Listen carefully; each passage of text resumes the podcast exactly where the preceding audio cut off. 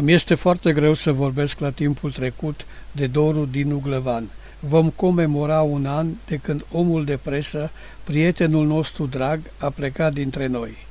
Timpul ne-a răpit un prieten, dar amintirea lui va rămâne veșnică în inimile noastre.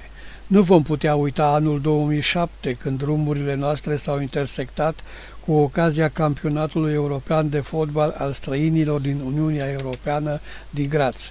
Ajutorul lui, dar mai ales sfaturile date în realizarea emisiunilor la Radio Helsinki, au dus la creșterea audiențelor în rândul românilor din landul Stiria, dar și în mediul online.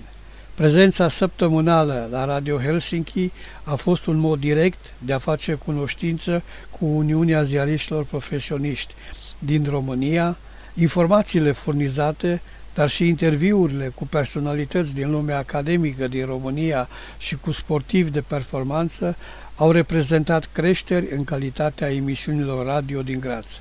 Vom comemora un an de la plecarea lui Doru duminică la Radio Helsinki în emisiunea Alo Cristina, transmițând ultimele două interviuri realizate cu Doru.